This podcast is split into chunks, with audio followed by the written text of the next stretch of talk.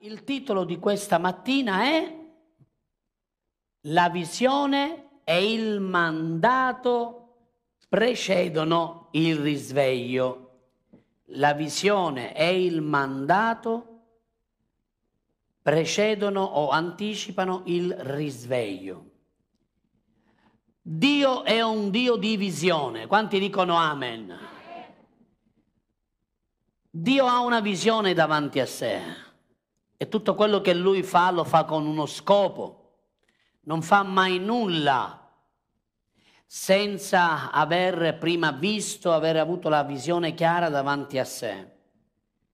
Ecco perché Dio ci dà possibilità attraverso il remata, la parola specifica, ci permette appunto di entrare nel tempo presente della sua volontà. Avete compreso? Quando Dio ci parla con la sua parola specifica, con il suo rema, la sua parola ci porta al momento presente della sua volontà. Quindi noi magari stiamo camminando da buoni cristiani, ma poi arriva la parola giusta è in quella parola che Dio ci dà, Dio prende i nostri passi e li mette nella linea perfetta della sua volontà. Così perché? Perché Dio si muove nei suoi tempi. Dio ha già stabilito la sua volontà, ma la sua volontà si adempie nei tempi perfetti di Dio. Quando Dio si muove, si muove nei tempi, nei suoi tempi. Molti pensano che tutto quello che sta accadendo è strano, pensano che Dio si sia dimenticato, che Dio non lo veda. Molti dicono dov'è Dio? Ma come abbiamo anche cantato, Dio ha tutto sotto controllo. E tutto quello che succede Dio già lo sapeva prima che avvenisse. Così noi abbiamo ricevuto dal Signore che questo è un anno di visione ed è un anno e sarà un anno di raccolta, di amen. Quanti lo credono? Alleluia. Tu raccoglierai tutto quello che hai seminato e che stai seminando, lo raccoglierai sia nello spirituale, sia nell'ambito personale e familiare e sia nella Chiesa. Tu lo raccoglierai, le anime verranno a Cristo. Amen? Alleluia. Così è tempo di alzare i nostri occhi, è tempo appunto di vedere ciò che Dio sta per mostrare e in questo anno di visione ci saranno tre step, tre tempi, tre stagioni. Il primo è la stagione dello Yom Hadin, cioè il Signore valuterà le tue opere e valuterà il tuo comportamento. C'è un tempo in questo anno dove Dio scenderà personalmente lui, lo Spirito Santo scenderà e parlerà al tuo cuore per dirti tutto quello che devi cambiare e tutte le cose che hai fatto che non andranno bene, lui te lo dirà per aiutarti a fare del bene e per fare meglio. Siete contenti? Dio in questa stagione, in questo tempo, ti correggerà e lo farà lui personalmente, sarà lui che ti parlerà e tu dirai, oh oh, allora devo cambiare, se Dio mi sta parlando vuol dire che allora devo fare un passo verso il cambiamento. Poi ci sarà una seconda fase che è lo Yom Azikaron, che questo è un tempo dove Dio mostrerà la, la sua sovranità sul creato. Il creato è appunto opera del Signore. tutto quello che sta succedendo e succederà in questo anno ci farà rendere conto che il creato sta, come dice in Romani, aspettando la manifestazione dei figli di Dio prima della venuta del ritorno del glorioso Re. E la terra farà delle manifestazioni, avrà delle manifestazioni. Preparatevi perché verranno e succederanno delle cose non belle dal punto di vista climatico, dal punto di vista ambientale. Preparatevi perché anche in Italia e in Europa succederanno, ma non abbiate paura perché il Dio che è il creatore è anche il nostro papà e lui si prenderà cura di noi e ci proteggerà, ma questo ci farà comprendere che lui ha sovranità sul creato e che il creato manifestando questi suoi scuotimenti, questi suoi disturbi, sta dicendo e quando ritorni? E quando vieni, o oh re? Quando ritorni, mio Dio, mio Signore? Anche il creato ha bisogno di ritornare nell'ordine appunto che Dio aveva stabilito fin dal principio. Amen? E poi la terza fase è la fase dello Yam Teruah, cioè il tempo e il giorno del suono dello shofar. E in questo tempo gli angeli suoneranno lo shofar del cielo e sarà come un richiamo per l'essere umano a ritornare al suo creatore, a ritornare a cercare Dio, un richiamo dell'uomo verso il Signore. Quindi preparatevi perché purtroppo la religione ha allontanato le persone da Dio. Ma sta avvenendo questa stagione dove gli angeli del cielo inizieranno a suonare questi shofar e saranno un richiamo e sarà un suono che eh, parlerà al loro spirito, li richiamerà per ritornare a Dio e per fare l'esperienza della nuova nascita per chi non l'ha fatta o per fare ritorno alla volontà di Dio.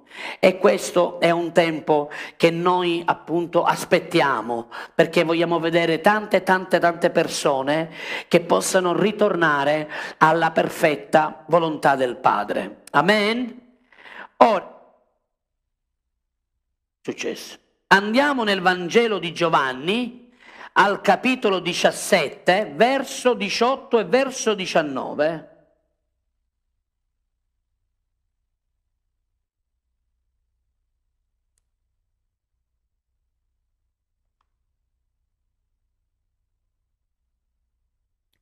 Gesù ha fatto questa preghiera in un tempo specifico del, della sua vita e del suo ministero terreno. In questo momento preciso, in questa festa precisa dove i portali erano aperti, perché Dio si usa delle feste per aprire i suoi portali dove poter benedire il suo popolo. Siete qui? Fateci caso, se voi andate a leggere nei Vangeli, vedete sempre che Gesù si muoveva o aspettava di muoversi sempre nel periodo delle feste. Perché? Perché le feste ebraiche, come già vi ho insegnato qualche domenica fa, scandiscono i tempi di Dio. Così in questo tempo Gesù, in quel momento di quella festa che si stava avvicinando la Pasqua, Gesù parla ai suoi dodici e dice, mentre prega, sta pregando per loro e dice, come tu hai mandato me nel mondo, così anche io ho mandato loro nel mondo. Per loro consacro me stesso, perché siano anch'essi consacrati alla verità. Così qui il nostro Signore Gesù pregando per i suoi, sta dichiarando qualcosa sia per loro, per gli apostoli, ma in modo profetico lui sta facendo una dichiarazione profetica verso tutti i discepoli che la Chiesa avrebbe fatto e costituito. E qui evidenzia un aspetto e un principio che è fondamentale se vogliamo vedere il risveglio. Quanti di voi volete vedere il risveglio? Quanti di voi volete vivere un risveglio glorioso? Qual è questo principio per poter vedere il risveglio? Per poter vedere il risveglio c'è bisogno e abbiamo bisogno di essere mandati. C'è bisogno del mandato. Gesù ha detto, come tuo Padre hai mandato me nel mondo, così anche io ho mandato loro nel mondo. Guardate, Dio Padre, abbiamo studiato domenica scorsa, apro una parentesi, che quando Dio vuole risvegliare una nazione, vuole risvegliare la sua nazione, cosa fa il Signore? Sceglie un uomo a cui affida un progetto gli dà la sua visione di quello che deve fare quest'uomo e affidandogli questo progetto, Dio lo manda. Perché senza mandato, poi lo vedremo, lo studieremo oggi, tanto ci riusciamo con la tempistica, senza mandato tu sei un abusivo. Il mandato ti dà legalmente la possibilità di compiere la volontà di Dio. Tutti quelli che fanno da sé, dice fanno per tre, no? Tutti quelli che fanno da sé senza che ci sia stato un mandato da parte di Dio e da parte delle autorità, stanno lavorando in un modo abusivo. Ma Dio, per risvegliare la sua nazione, siccome il nostro Dio è un Dio di ordine, lui si muove in questa maniera. Trova qualcuno a cui affidare un mandato, la sua visione, il suo progetto, lo equipaggia, gli dà una preparazione e poi gli fa fare la sua volontà. Così il Padre ha mandato Gesù Cristo il mandato come modello per noi è il mandato di Gesù Cristo. Non c'è l'esempio più, eh, più grande, il migliore esempio che noi abbiamo di colui che è stato mandato è il figlio di Dio. E lui ha adempiuto il suo scopo. Lui è stato mandato sulla terra per compiere la volontà del Padre. Qual era questo scopo e questa volontà? Morire sulla croce per salvare l'umanità e dare inizio a una nuova parte del popolo che è la Chiesa. Perché la Chiesa nasce nel giorno di Pentecoste, come voi ben sapete, ma la Chiesa è il risultato della grazia di Dio e del sacrificio di Cristo. Quanti dicono Amen? Così Gesù dice, come tu hai mandato me nel mondo, io sono venuto qui nel mondo per compiere la tua opera, Padre. Gesù non ha mai fatto nulla di testa sua, non ha mai fatto niente da sé, pur essendo Dio, perché lui è Dio. Quanti dicono amen? Gesù non è cambiato, lui Dio era e Dio rimane e Dio sarà per l'eternità e lui è la seconda persona della Santissima Trinità e lui dice, come tu hai mandato me, Padre, per questo scopo, così anche io mando loro nel mondo. Vediamo che c'è un mandato che Gesù Cristo dà.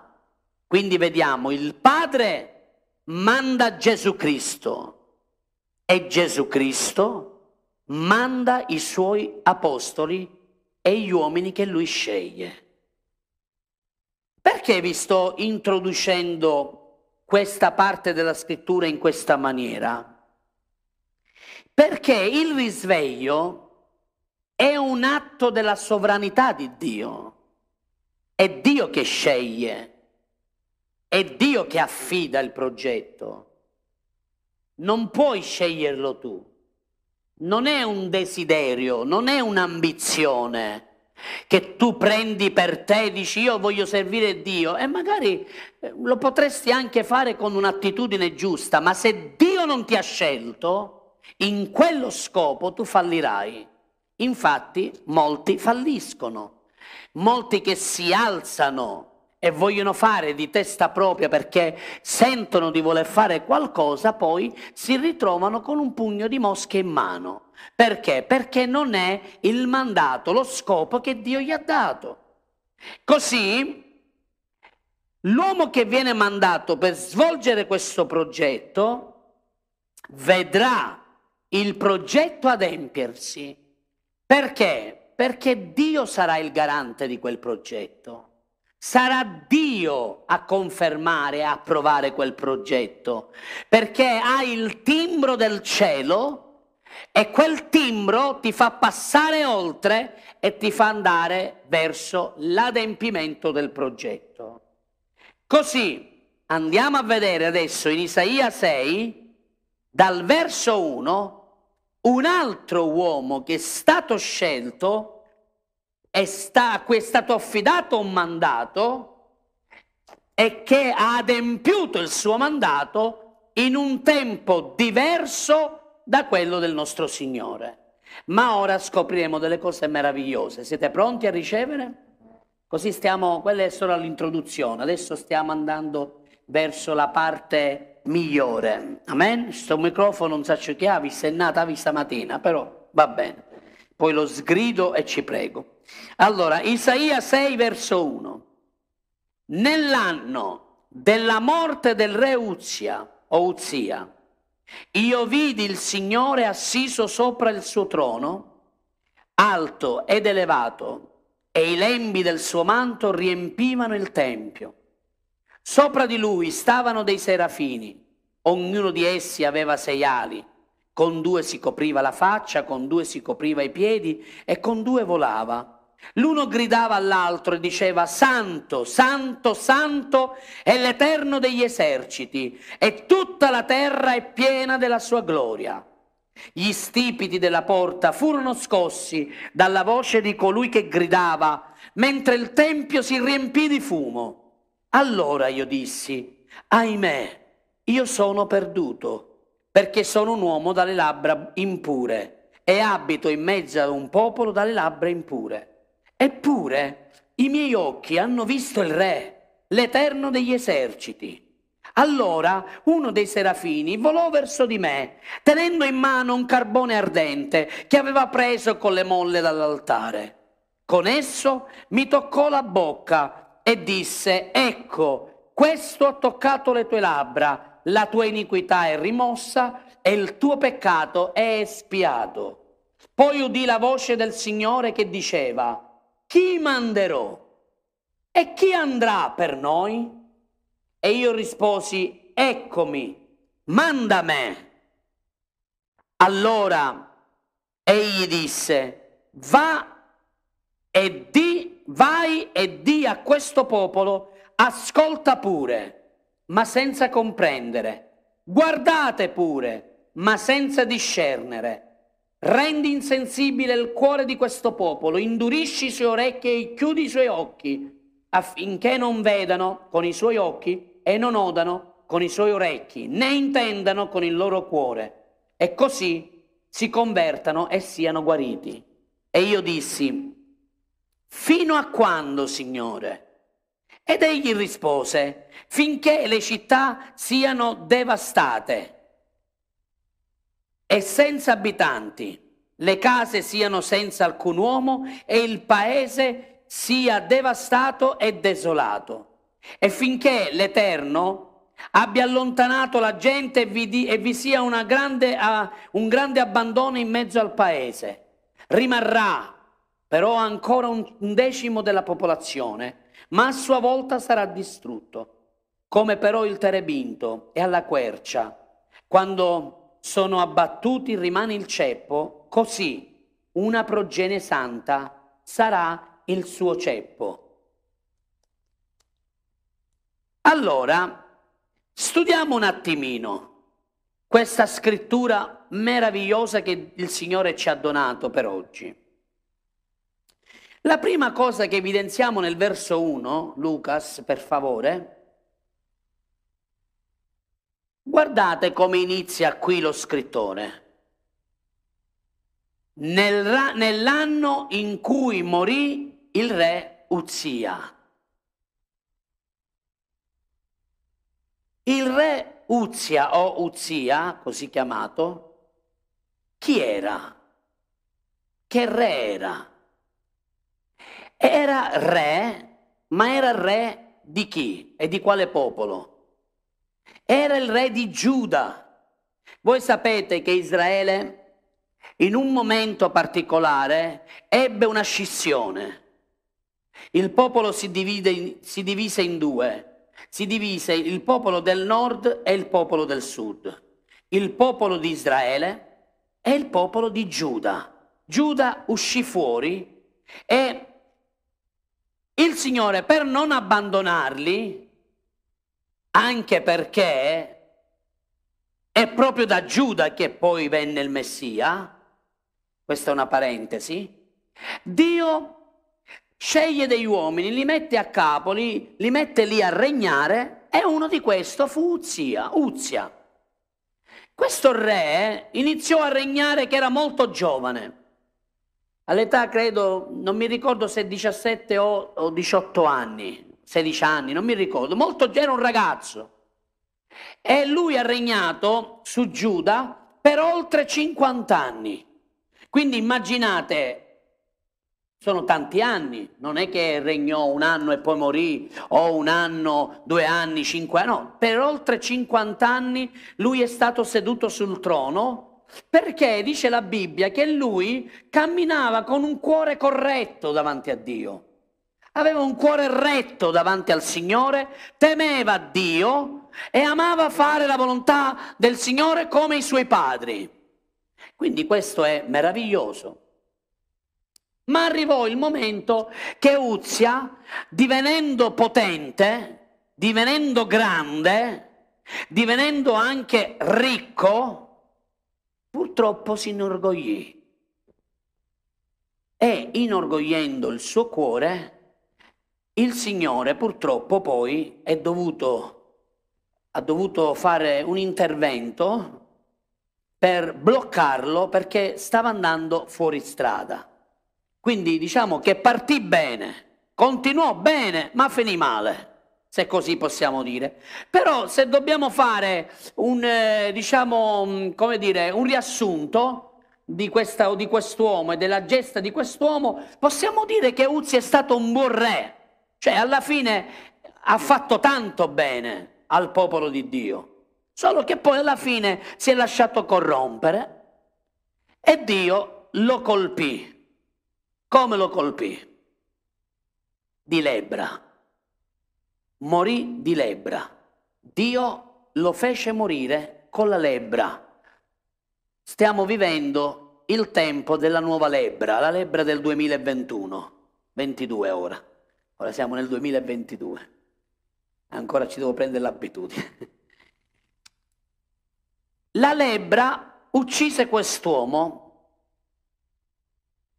però uccidendo quest'uomo uccise una parte della storia di Giuda e di Israele, proprio perché quest'uomo era un punto di riferimento, era un uomo bravo, alla fine non era cattivo, aveva dato il suo contributo a Israele, aveva anche, sapete, costruito tanto su Israele, proprio dal punto di vista eh, edilizio, dell'edilizia, lui aveva costruito e aveva rimesso in sesto una nazione come Giuda.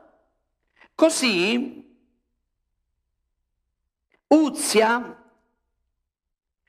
ha avuto anche tante vittorie eh, militari, ha conquistato anche terre, la sua fama appunto si diffuse fino all'Egitto, però poi alla fine si inorgoglì e quell'orgoglio lo distrusse, perché l'orgoglio precede sempre la distruzione, la rovina. Siete d'accordo? State attenti a, al vostro cuore, stiamo attenti al nostro cuore Perché spesso il nostro cuore si può inorgoglire e magari iniziamo a vivere una vita indipendenti da Dio e ehm, vivendo in un modo indipendente rischiamo di andare fuori strada e poi il Signore deve per forza intervenire con una correzione o con un giudizio addirittura. Però quando qui lo scrittore disse nell'anno della morte in cui morì il re Uzia, qua lo scrittore sta, sta sigillando, sta evidenziando la fine di un tempo con l'inizio di un nuovo tempo. È come se dicesse il tempo di questo bravo uomo è finito e adesso c'è bisogno di un intervento soprannaturale, perché in, in quel momento che ehm, Uzia si inorgoglì, si, si ribellò, tra virgolette, al Signore e poi morì, il popolo si disperse. Il popolo di Giuda fu come pecore senza pastore. Si ritrovò a, fare, a non saper fare bene né, né quello che doveva fare quello che non doveva fare. Così incominciarono nella confusione a disperdersi, a, a brancolare, a, a, ad andare contro anche la volontà di Dio. Allora il Signore cosa fa? Il Signore chiama Isaia e gli dice Isaia ti voglio in ufficio vieni, sali. Così Isaia fu preso nello spirito e si ritrova a vedere il Signore. E dove lo vede il Signore? Dove? Dov'è il Signore? Ditelo voi, dov'è? Ditelo forte. È sul trono. Ascoltatemi cari, tutto quello che sta accadendo, tutto quello che accadrà, anche se ha una rilevante importanza, non cambierà il fatto che Dio è seduto sul suo trono. Tutto quello che sta succedendo attorno a te, attorno a noi, pandemia, terremoti, eh, governatori che fanno i capricci, tutto quello che vogliamo, che stiamo vedendo attorno a noi e che stanno segnando un capitolo della storia italiana, europea e mondiale, non potranno mai smuovere il mio Dio dal suo trono. Alleluia! Dio sul trono è e sul trono rimane. Quanti dicono alleluia? Così morì quest'uomo, ma non morì la visione di Dio. Morì quell'uomo, ma Dio aveva un progetto da portare a termine. E così sceglie un suo profeta. Sto microfono oggi lo sgrido. Così Isaia si presenta nello spirito, viene preso nello spirito e che cosa vede? Vede il cielo e vede il trono di Dio e Dio seduto sul suo, sul suo trono. Ascoltatemi, se Dio era seduto sul trono e il trono era nel cielo, vuol dire che Dio sta regnando dal cielo. State comprendendo? Il trono di Dio dove si trova? Si trova nel cielo, nel cielo dei cieli, nel terzo cielo, come qualcuno lo chiamò. Ora voglio dirvi una cosa, questo sapete cosa fa? Questo fa di noi delle persone sicure. Perché mentre gli uomini oggi non so quanti di voi stanno analizzando e sentendo il fenomeno dell'ufologia. Oggi se ne sente parlare di più. Ho visto l'UFO là, ho visto l'UFO là, guarda un UFO, un UFO a Bagheria, un UFO a, a Milano, un UFO... ascoltatemi, tutte queste cose già noi le, le abbiamo profetizzate, le abbiamo predette non ora, dieci anni fa e ora si stanno concretizzando. Sapete perché? Perché Satana vuole fare credere alle persone che quando una, eh, ci sarà l'evento verticale del rapimento e avverrà che una popolazione, eh, perché siamo in tanti, grazie a Dio siamo in tanti, i cristiani nati di nuovo siamo in tanti, verranno rapiti nell'aria.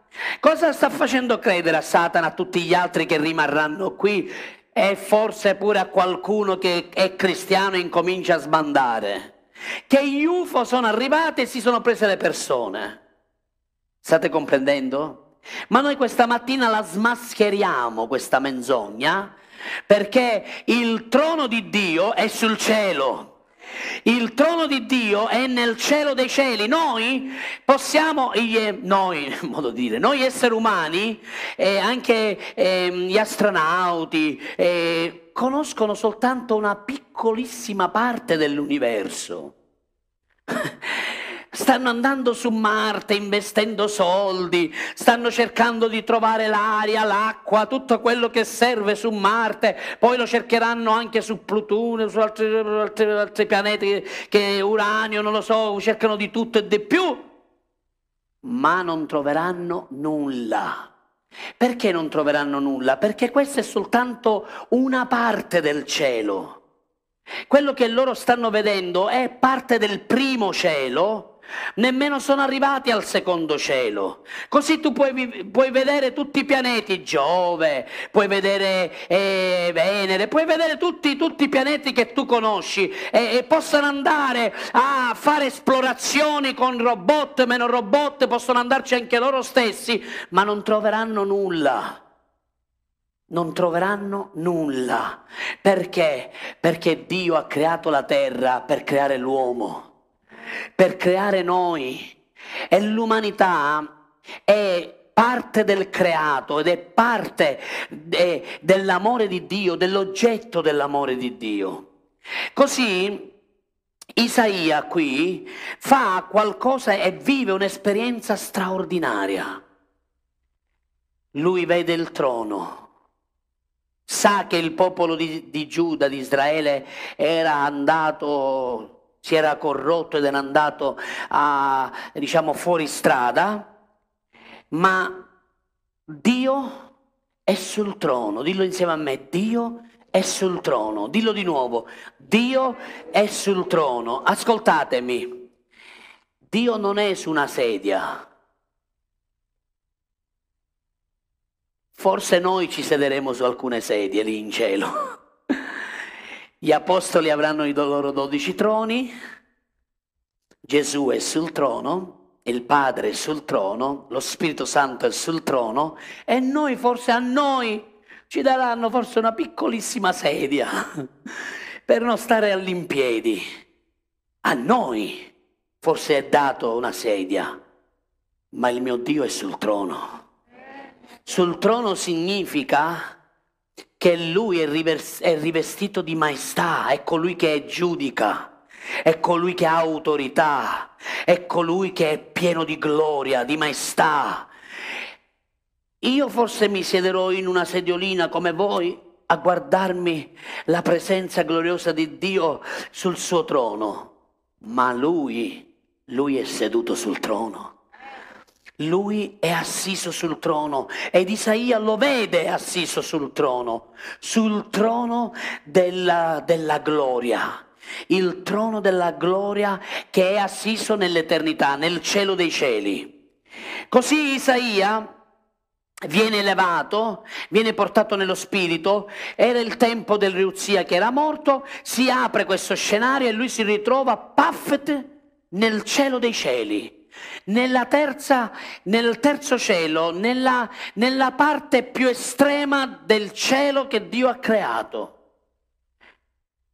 E vede il trono, dice ed era il trono, il suo trono era esaltato, elevato, era potente era in una posizione più elevata. Sapete che significa questo? Perché poi eh, i serafini lo cantano, lo, anzi lo dichiarano l'uno all'altro, lo dichiarano e dicono santo, santo e quello gli risponde santo, santo, santo, perché tutto grida santo davanti a Dio.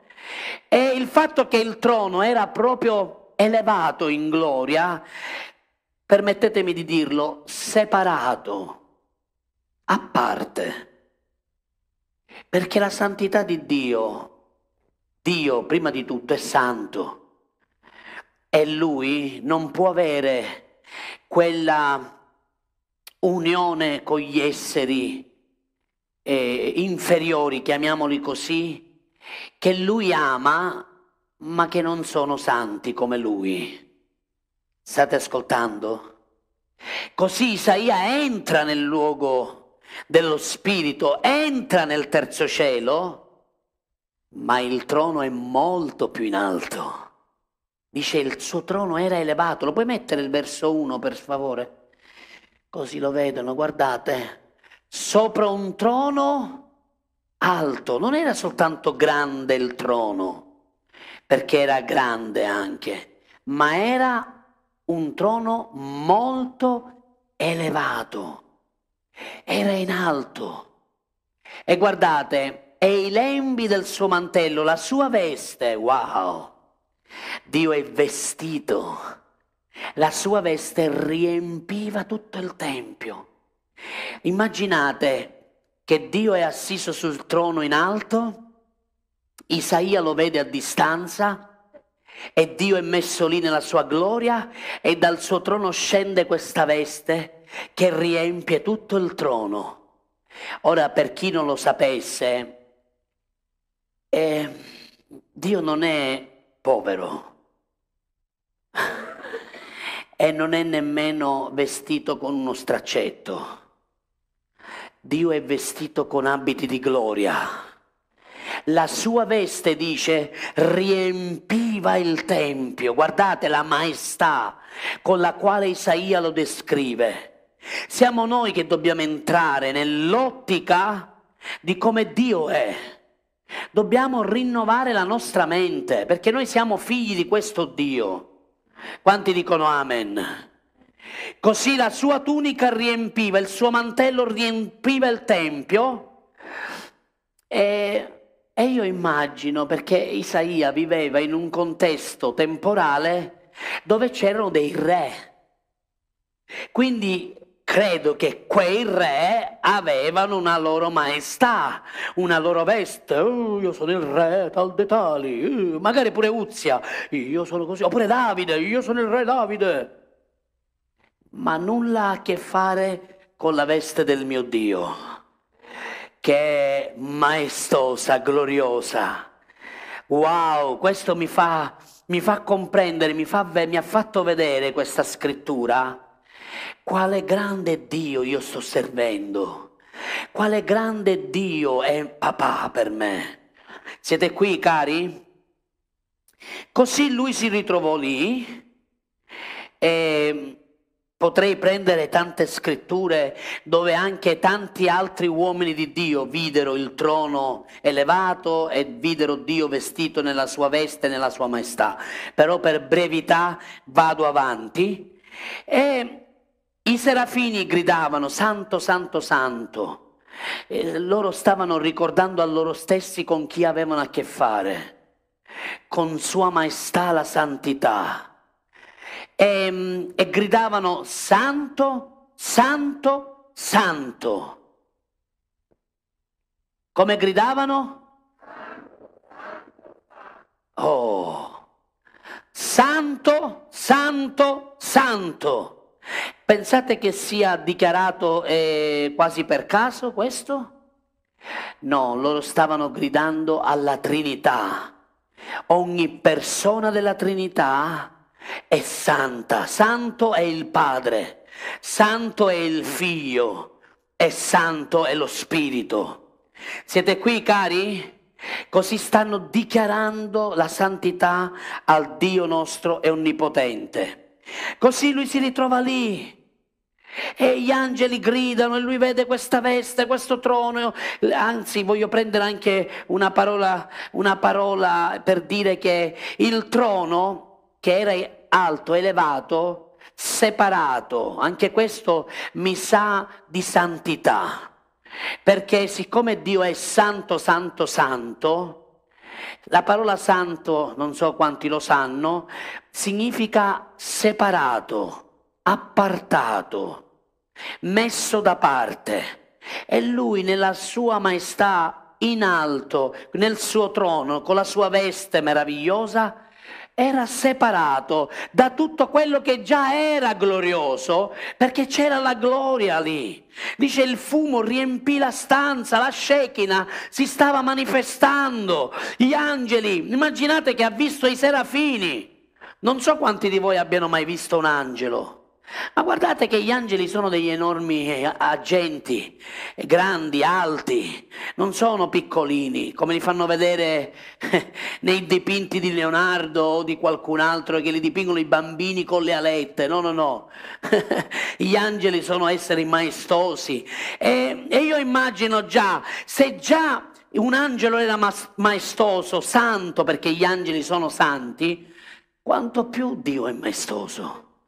Quanto più Dio era eh, assiso nel suo trono, separato, perché lui è appunto santo e non c'è nessuna parte in lui, e dico nessuna parte in lui, che è macchiata di alcun peccato. Ma Isaia si ritrovò a guardare il re ebbe la rivelazione del re dei re.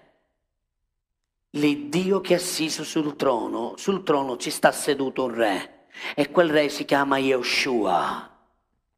Così lui si vede lì e la prima cosa che pensa è, ma io che ci faccio qua? Che sono un uomo dalle labbra impure.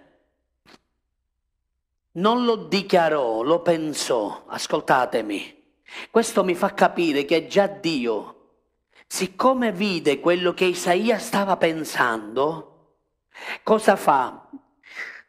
Naturalmente in maniera telematica, gli manda un messaggio su WhatsApp a uno dei serafini e gli dice Serafino, vai a prendere il carbone e vai a pulire la bocca perché si sente sporco.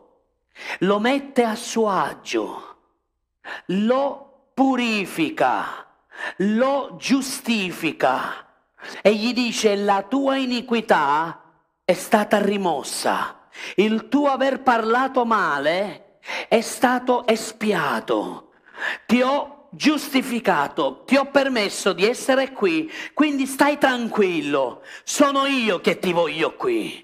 Sono io che ti ho voluto perché ho da parlarti, ho da dirti alcune cose. Wow! Questo è meraviglioso, un appuntamento divino tra Isaia e il nostro Dio.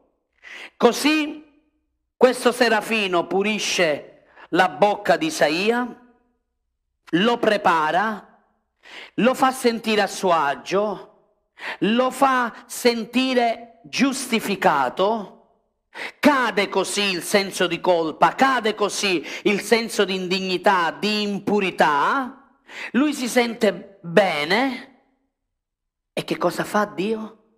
Inizia a parlare con lui e gli dice qualcosa che forse mai nessuno avrebbe detto o avrebbe pensato. Perché forse ci saremmo aspettati da Dio che Dio avrebbe detto a Isaia, Isaia ti amo, sei speciale, sei prezioso. E invece Dio va al sodo subito perché ha urgenza di trasferirgli cosa c'è nel suo cuore. E gli dice, Isaia, ma chi manderò? Chi andrà per me? Come dire, io ti ho giustificato, adesso sei davanti a me. Tu stai godendo della mia gloria, della mia presenza. Ma quanti fra il mio popolo non hanno e non sanno riconoscermi e non hanno idea di chi io sia? Chi manderò, Isaia? Chi andrà? Guardate cosa dice. Per noi. Un'altra volta qui la Trinità presente. Padre, Figlio e Spirito Santo sono d'accordo. E il, qui il Re seduto sul trono parla prima in modo personale e poi in modo plurale, in terza persona, andrà per noi. Come dire, questo è qualcosa che vogliamo entrambi, io, il Padre e lo Spirito Santo. E c'era questa domanda da parte di Dio. Sapete perché? Perché Dio sta cercando uomini e donne da mandare. Sta cercando uomini e donne che fanno sul serio la sua volontà. Sta cercando uomini e donne che rispondino a questa domanda. Dio dice, chi, chi manderò? Chi andrà per noi? Chi andrà per noi lì dove tu abiti, lì davanti dove c'è il tuo vicino? Chi è che manderò? A scuola dove tu sei, al lavoro dove tu sei, tra i tuoi parenti, chi manderò? Chi andrà per noi? Chi parlerà da parte nostra? Così dice la Bibbia che gli stipiti della porta tremarono quando Dio, colui che era seduto sul trono, parlò. Gli stipiti della porta tremarono all'udire la sua voce. E il luogo dove c'era Isaia, il terzo cielo, venne completamente quel luogo, quella stanza della grazia, la stanza e il luogo della sala della grazia. Fu riempito di gloria della Shekinah. E Isaia, in un modo così semplice, dice, eccomi, manda me, Signore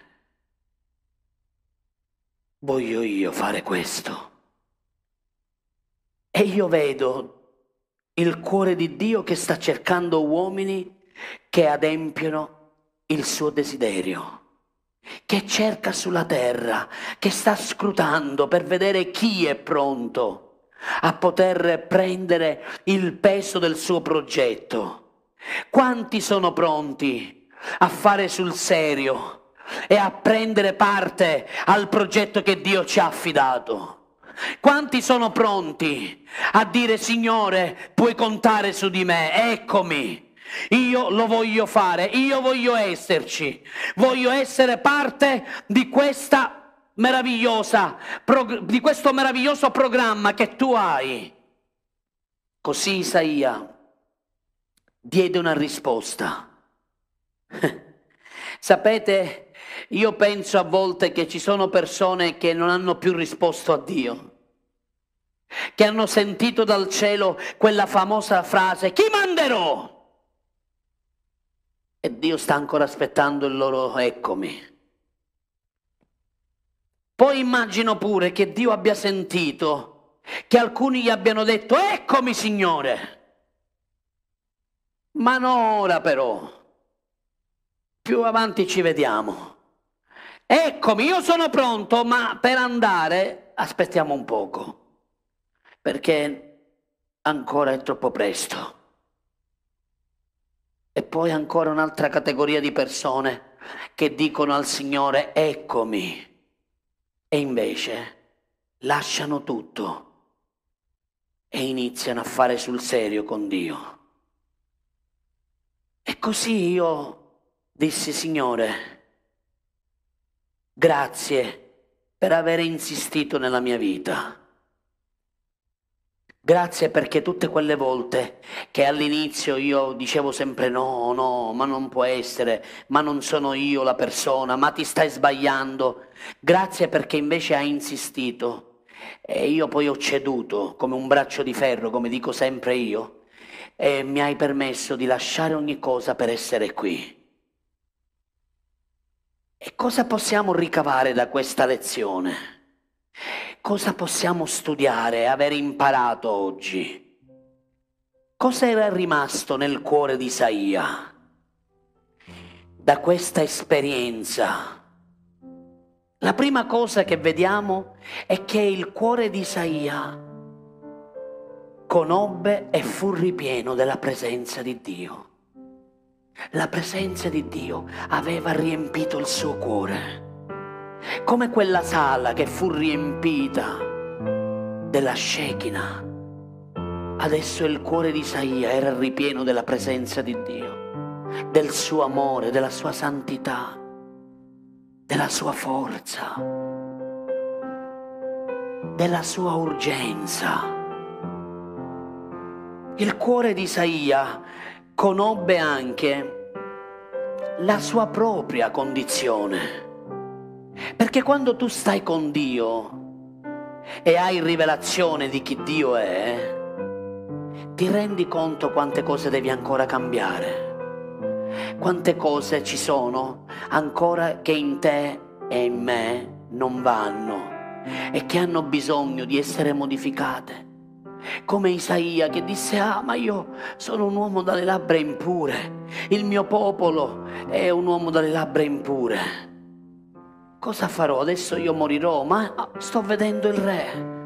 Dio mi ha fatto grazia per vederlo, per contemplarlo. Però si accorse che c'erano delle cose da cambiare. Se quando tu stai con Dio non ti rendi conto di cosa cambiare, fratello mio, sorella mia, permettimi, forse allora c'è qualcosa che non va nella tua preghiera. Perché quando tu stai a contatto con la santità di Dio e lì c'è Dio veramente, ti rendi conto che hai da cambiare, che hai bisogno di guarigione, che hai bisogno di liberazione, che hai bisogno di rinnovamento nella tua anima, nella tua mente, che ci sono tante cose che devono essere appunto toccate dal cielo per essere spiate e cambiate. E poi in Isaia, sapete, ci fu nel suo cuore il tocco del fuoco che non soltanto purificò la sua vita, ma purificò i suoi pensieri al punto di capire e di comprendere la condizione del bisogno della gente del suo popolo. Perché Dio stava gridando dal cielo, Dio stava gridando dal suo trono e stava dicendo chi andrà chi manderò? Come mai la mia Chiesa è indifferente al bisogno del popolo? Come mai la gente, i miei figli, il mio popolo, la gente che io ho scelto, sta con tanta nonchalance, non guardando più la sofferenza degli uomini? come mai non si rendono più conto di quello che sta accadendo? Eppure è così palese perché hanno occhi e non vedono, hanno orecchie e non odono, hanno un cuore che ormai è diventato insensibile. Eppure loro sono inermi, pensano solo a loro stessi, pensano soltanto a loro.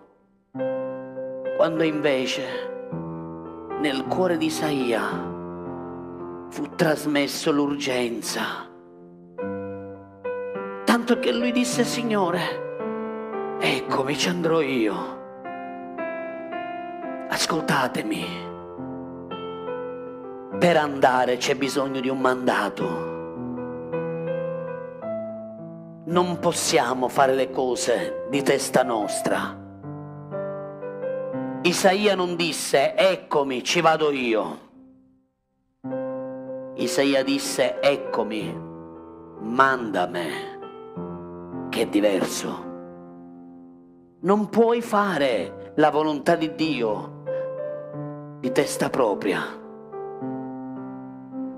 Devi avere il consenso da parte di Dio, perché altrimenti rischi di fallire, come tanti che fanno di testa propria e falliscono e poi si ritrovano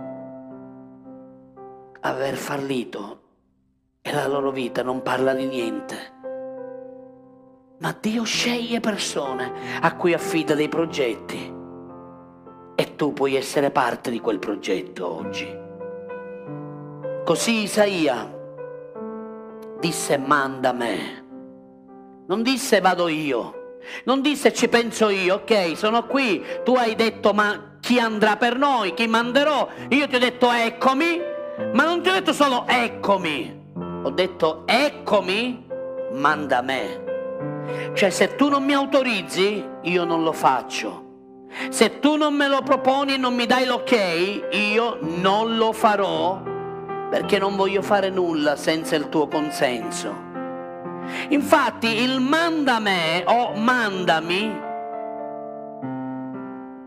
è un modo per dire da parte di Isaia starò sottomesso totalmente alla tua volontà. Mi metto in una condizione di sottomissione e tutto quello che tu mi ordinerai io lo farò. Mi metto in una, in una di ubbidienza e di prontezza. Tu mi dici quello che io devo fare e io lo farò, Signore. Tant'è vero che poi il Signore gli rispose dal cielo e gli disse, vai alla mia casa, al mio popolo e di loro, parla loro, parla, parla, parla, parla Isaia ma te lo dico in anticipo, non ti ascolteranno, non vedranno quello che tu gli proporrai, non lo riconosceranno nel loro cuore. E Isaia arrivato a un certo punto disse, Signore, ma per quanto tempo dovrò farlo? E lui forse si aspettava, fallo per due anni, tre anni, fallo per cinque anni, per dieci anni e poi te ne ritorni e poi fai a fare altro. E il Signore gli disse, devi parlare fino alla distruzione. Fino alla fine significa. Fino a quando la fine arriverà, perché arriverà il tempo della distruzione, dove la città di Giuda verrà presa, devastata, distrutta, uomini e donne verranno uccisi, molti fuggiranno e molti saranno presi in prigionia, ma tu continua a parlare Isaia, non fermarti. Continua a parlare. Ma Signore, ma non mi ascoltano, non mi comprendono, non vedono quello che io ho visto. Isaia, continua, non fermarti, parla, non tacere, e fuori di tempo. Chiesa, predica il Vangelo e predicalo sempre testimonia di Cristo e testimonia di sempre. Ma non mi ascoltano, pastore. Anzi, si prendono gioco di me, mi deridono. E io ti dico da parte di Dio questa mattina, continua a predicare, continua a annunciare, continua a testimoniare, perché ti dirò che da quella devastazione, da quella distruzione ci sarà un residuo, un ceppo da cui nascerà una nuova opera. E sarà un'opera di salvezza. E sarà un'opera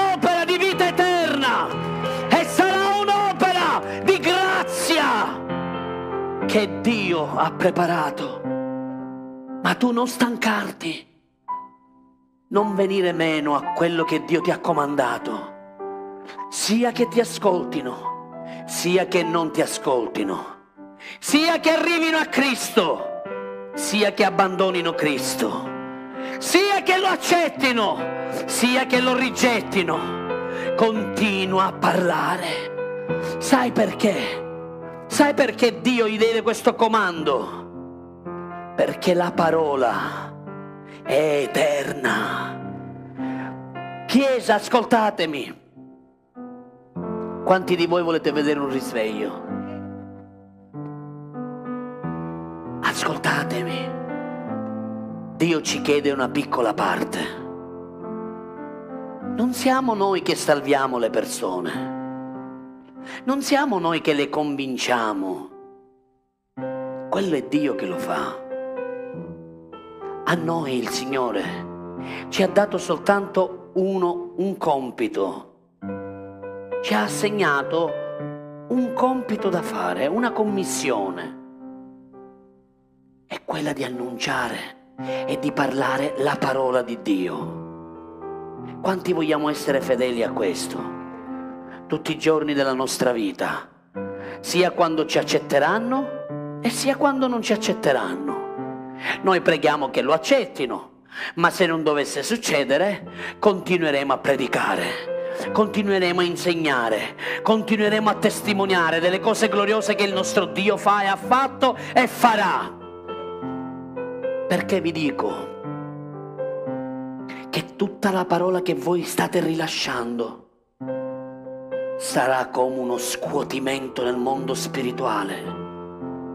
E mentre la Chiesa nemmeno se lo immagina, quella parola che voi state rilasciando, ogni giorno, sia nelle preghiere, sia nelle vostre testimonianze o nelle vostre predicazioni o vostre, in, nei vostri insegnamenti che date agli altri, quella parola continuerà a lavorare nello spirito. Perché quella che porta la salvezza è la parola di Dio.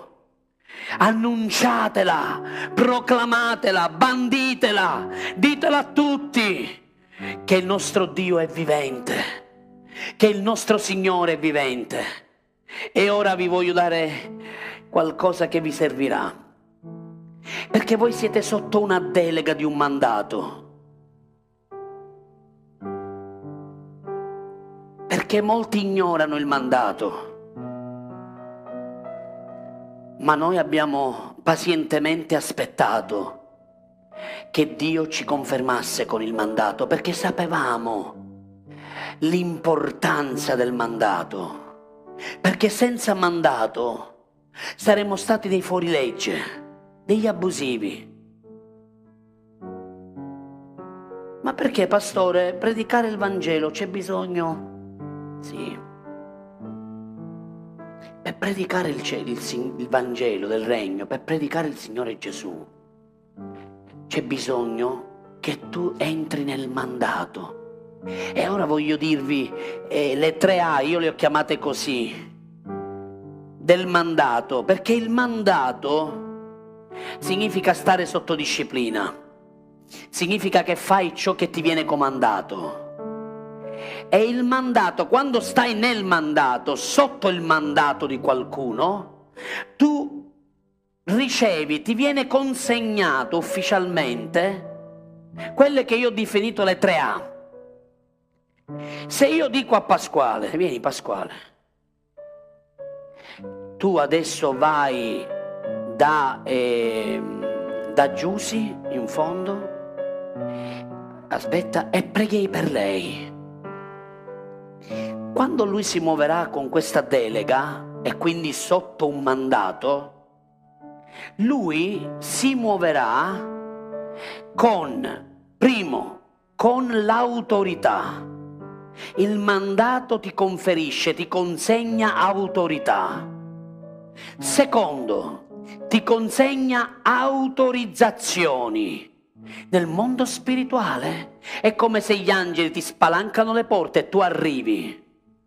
E poi terzo, l'approvazione soprannaturale. Quindi lui cosa fa? Si muove, va da giù, si in fondo, ubbidisce al mandato, si muove sotto il mandato, sotto la delega che gli è stata data e lui sa che può pregare per sua sorella perché gli è stato conferita autorità, autorizzazione e approvazione con il soprannaturale. Prega, prega pure per lei, non gli fa male, gli fa bene. Non ti preoccupare. Quindi quando noi ci muoviamo sotto il mandato, queste tre A iniziano a muoversi nella vostra vita. Quanto dicono che è meraviglioso queste cose che stiamo ascoltando questa mattina? Perché molti si muovono, ma non hanno autorità. Molti si muovono e non hanno autorizzazioni. Molti si muovono e non hanno approvazione dal cielo perché Dio non può confermare qualcosa che va contro i suoi principi eterni che Lui ha stabilito. Così adesso ora vi apro una finestrella, perché abbiamo poco tempo, però questa finestrella voglio aprirvela, perché mi piace. Chi è che ha mandato Isaia? Chi è l'autore della Trinità che affida il mandato? Perché Gesù ha affidato alla Chiesa. Ma sapete, voglio dirvi una cosa. Mentre io preparavo questo insegnamento, questa predicazione, il Signore mi ha parlato e mi ha detto, io sono lo stesso ieri, oggi e in eterno. Dio, il Padre, ha mandato Gesù. E Gesù è stato mandato, ascoltatemi, non nell'anno zero come qualcuno dice, ma è stato mandato nell'eternità. Prima della fondazione del mondo, già il Padre aveva con lo Spirito Santo e il suo figlio Gesù avevano già fatto una riunione in famiglia e sapevano che il figlio sarebbe sceso sulla terra per compiere il suo scopo. Così vi voglio mostrare che anche Isaia, così come tutti gli altri profeti, sono stati mandati da Gesù è sempre Lui che manda.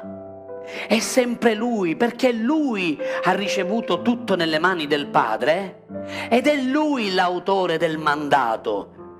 Lui è l'unico che è stato mandato dal Padre, ma poi il Padre gli ha dato questo mandato che può mandare altri.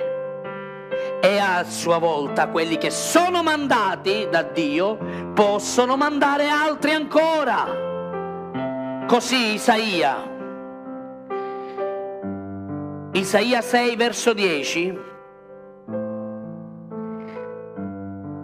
quando dice, rendi insensibile il cuore di questo popolo, rendigli dure gli orecchi, chiudigli gli occhi in modo che non vedano con i suoi occhi, non odano con i suoi orecchi, non intenda col suo cuore e non si convertano e non siano guariti.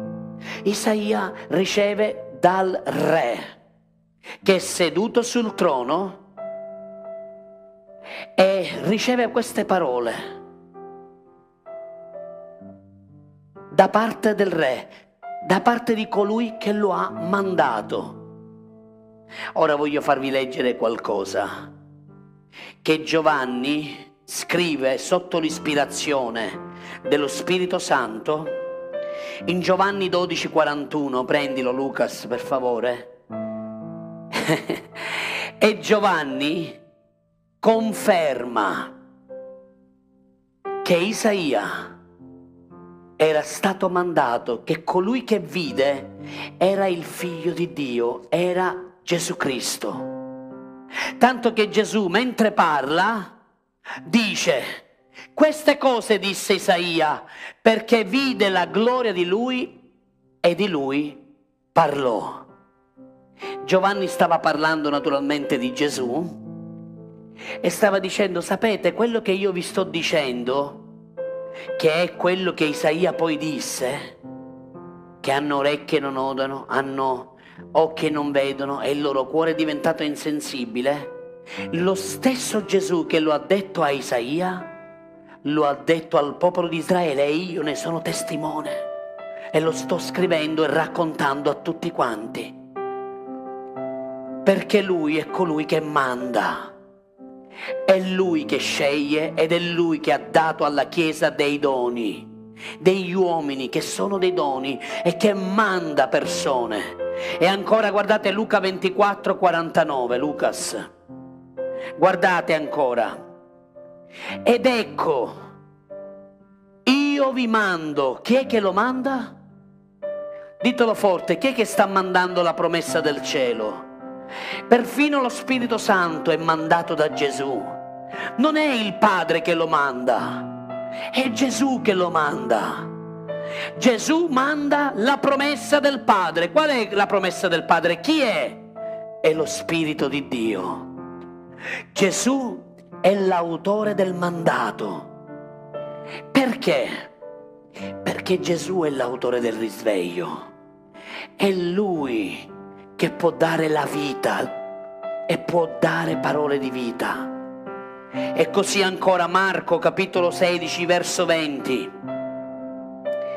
Guardate, Marco 16 capitolo 20, 16 capitolo 20 verso. Essi poi se ne andarono dappertutto. Ascoltatemi, colui che ti manda è colui che ti dice anche di aspettare.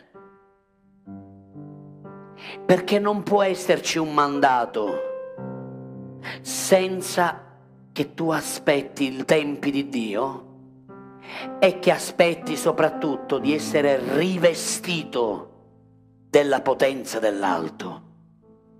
Perché se non sei rivestito dalla potenza dell'alto, rischi di annunciare un Vangelo senza potenza. Allora c'è un bisogno nella Chiesa che è quello di essere preparati, formati, equipaggiati e poi mandati. Mandati non significa che devi per forza come noi, perché quello è per le chiamate che Dio dà, domata. Non tutti siamo chiamati al domata, ma tutti siamo chiamati ad essere mandati ad annunciare con il ministero della riconciliazione il Vangelo del Regno. Ma quando predicate il Vangelo del Regno dovete predicarlo sotto l'effetto della potenza dello Spirito Santo. Altrimenti voi parlate, parlate, parlate e la gente si scoccia e la gente dice eh, ma che vuole questo qua? Perché mi sta tre ore a parlare? Perché quasi quasi pensiamo che siamo noi a convincerli. Quando invece basta che tu dici una parola unta dalla potenza di Dio che entra nel cuore di quella persona, di quell'uomo, di quella donna, di quel ragazzo e la sua vita viene completamente sconvolta. Così Marco 16 dice, essi se ne andarono dappertutto. Quando se ne andarono?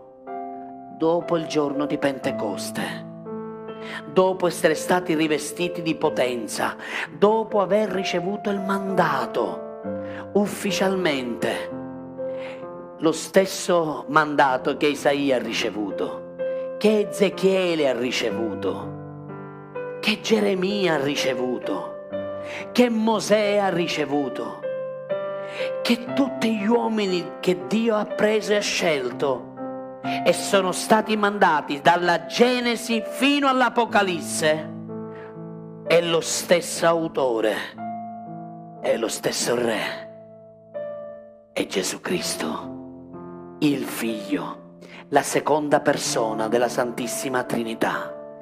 Alziamoci in piedi davanti alla sua presenza. Quanti hanno ricevuto questa mattina? Alleluia, sono contento che Dio abbia benedetto le vostre vite. Alzate le vostre mani. Perché l'ora è tarda, ma devo lasciarvi questi altri versi.